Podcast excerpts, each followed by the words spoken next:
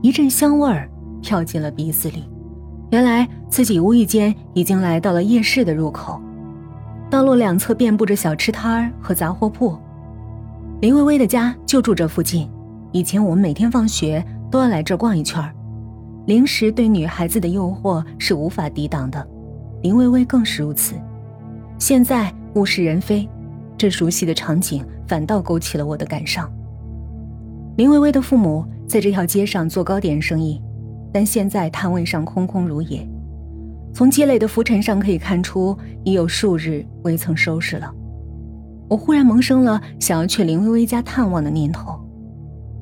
那是一条死胡同，林薇薇家就住在胡同尽头的平房里，周围的房屋墙壁上用白色油漆写着大大的“拆”字，住户都已经搬走了。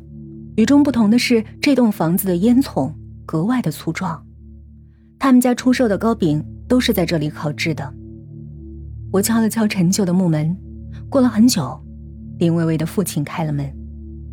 他站在幽暗的走廊里，我发现他脸色很难看。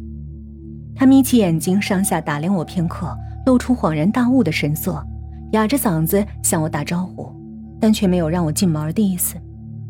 我一时不知该说什么才好，支支吾吾地安慰了林薇薇的父亲几句。他静静听着，最后说了一句：“警察刚离开。”那我不打扰了，希望您和阿姨节哀顺变。”我知趣地说。就在林薇薇的父亲即将关门时，一声惨叫从屋里传了出来，他脸色大变，转身就跑了回去。我犹豫片刻，也跟了进去。房子里很暗，因为所有的灯都没开。空气中弥漫着一股浓重的霉味儿，想必这几天也没心情烤制糕点了吧？那声惨叫是从起居室里传出来的，现在已经化为了低声的啜泣和呻吟。我走过去，发现林微微的母亲瘫倒在地上，林微微的父亲正在使劲儿的想要把她搀起来。我上前想要帮忙，却怔住了。听到我的脚步，林微微的母亲向我扬起了脸。我发现他的嘴唇上悬挂着什么东西，定睛一看，原来是根针。那针在月光下散发着暗淡的光芒。我上前几步，惊讶地发现一根黑色丝线穿越了他的双唇，他是想缝住自己的嘴。他的眼睛死死盯着我，在黑暗中散发着狂热的光芒。就在我愣神间，林微微的父亲把我推出了屋子，冷冷的。下了逐客令。第二天，班级里的气氛很平静。昨天那件惊心动魄的事儿，像是根本没有发生过一样，连议论的人都没有。尽管我知道林微微朋友不多，但是当我看到那一张张漠然的面孔时，心里忍不住还是想发火。可很快我就觉得有些不对劲儿，因为大家今天似乎格外的安静，看我的眼神儿也有些异常。简直就像是见到鬼，尤其是方程，即便我背对着他，也能感受到他那双冷冷的眼睛一直在盯着我。午饭时，我发现居然没人吃饭，而是一个个都在吃零食，三三两两的聊天，没人理我。我非常不解，不过也不想深究。刚打开饭盒想要动筷子，就听到了抱怨声：“你饭是不是坏了？怎么那么臭啊？”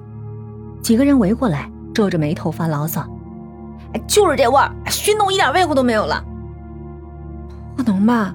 我把鼻子凑上去闻了闻，根本没有怪味儿，但是他们却都说肯定是坏了，让我赶紧从教室里端出去倒掉。见他们的表情不像开玩笑，虽然心里犯嘀咕，但我只好离开教室去外边吃了。放学后，我走得很快，生怕被方程缠住。可就当我眼看要到家的时候，路旁的窄巷里突然伸出一只手，猛地把我拖了进去。我正要高声呼救，却发现，原来是方程。你想干嘛？他松开手，颓然坐在地上。你别害怕，我也没想到林微微会出那样的事儿，我心里也很难过。那根针是怎么回事？你为什么非要要回去呢？方程没有回答我的问题。他从书包里取出一袋饼干，大口大口的咀嚼着，边吃边流泪。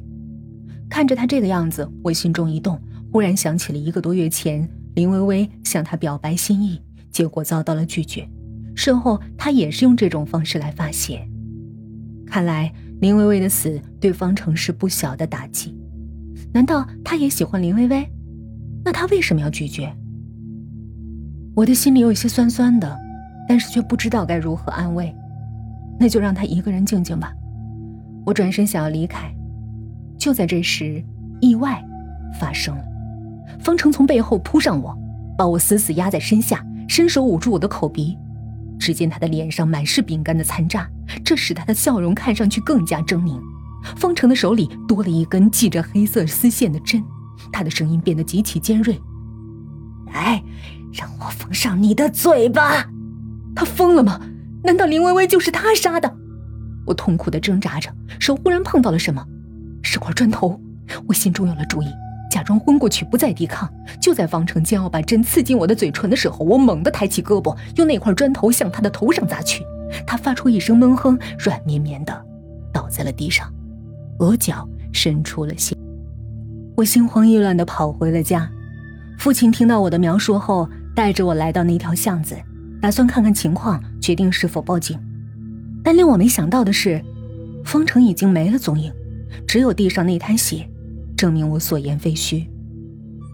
父亲陪我来了警察局，他们听到我的描述后，开始寻找方程，但方程就像人间蒸发一般的失踪了。